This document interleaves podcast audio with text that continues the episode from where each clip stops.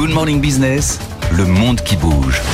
Benauda Abdedaïm, la capitale indienne, est asphyxiée. Pour ceux qui nous regardent en télévision, on va voir des images, elles sont euh, incroyables. La pollution atmosphérique ne cesse de s'intensifier à New Delhi. Les autorités tentent de susciter un espoir avec des méthodes, on va en parler, assez incroyables. Oui, il faut donner à croire que euh, peut provoquer des précipitations salvatrices, euh, et c'est jouable. Le ministre de l'Environnement du, du territoire de Delhi annonce que des préparatifs sont en cours pour une mise en œuvre d'un projet pluie artificielle. Celui-ci a été élaboré par l'Institut indien de technologie de Kanpur.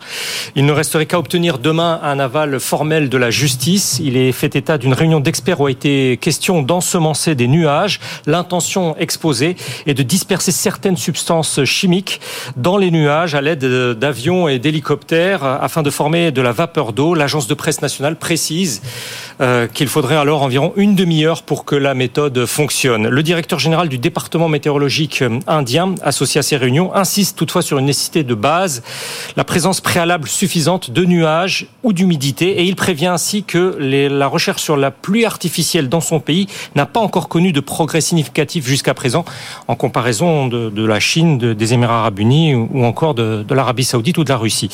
Quoi qu'il en soit, l'exécutif de Delhi affirme que les conditions pourraient se développer les 20 et 21 novembre. D'ici là, il faut tenter d'autres choses absolument pour atténuer ce brouillard toxique favorisé par les gaz d'échappement euh, les émissions industrielles et surtout par les brûlis de l'agriculture. Les limites extrêmes de la qualité de l'air fixées par l'Organisation mondiale de la santé sont pulvérisées.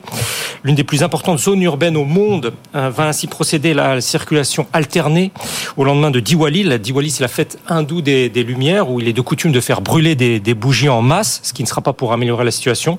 Pour le moment, les chantiers de construction sont arrêtés, les VTC interdits de circuler, les établissements scolaires fermés, etc.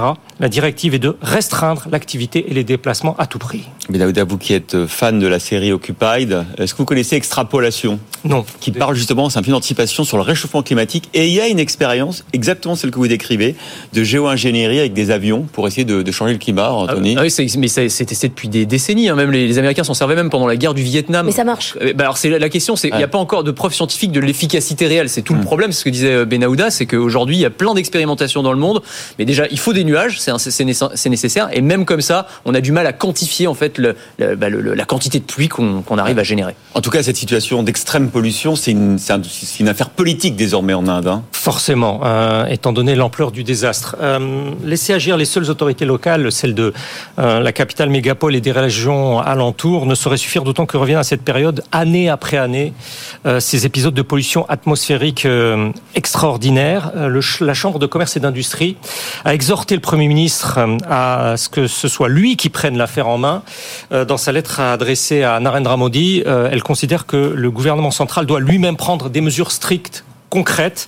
Le risque, sinon, c'est que vu de Bangalore, d'Hyderabad ou, de Calcutta, euh, tout cela prenne une dimension de politique nationale, ce qui deviendrait d'autant plus gênant que le pays, rappelons-le, euh, s'achemine vers les élections législatives l'an prochain. Alors le BJP, le parti nationaliste hindou au pouvoir, a entrepris d'attaquer l'AAP euh, et son chef à la tête de l'exécutif de la capitale et figure de l'opposition à Narendra Modi.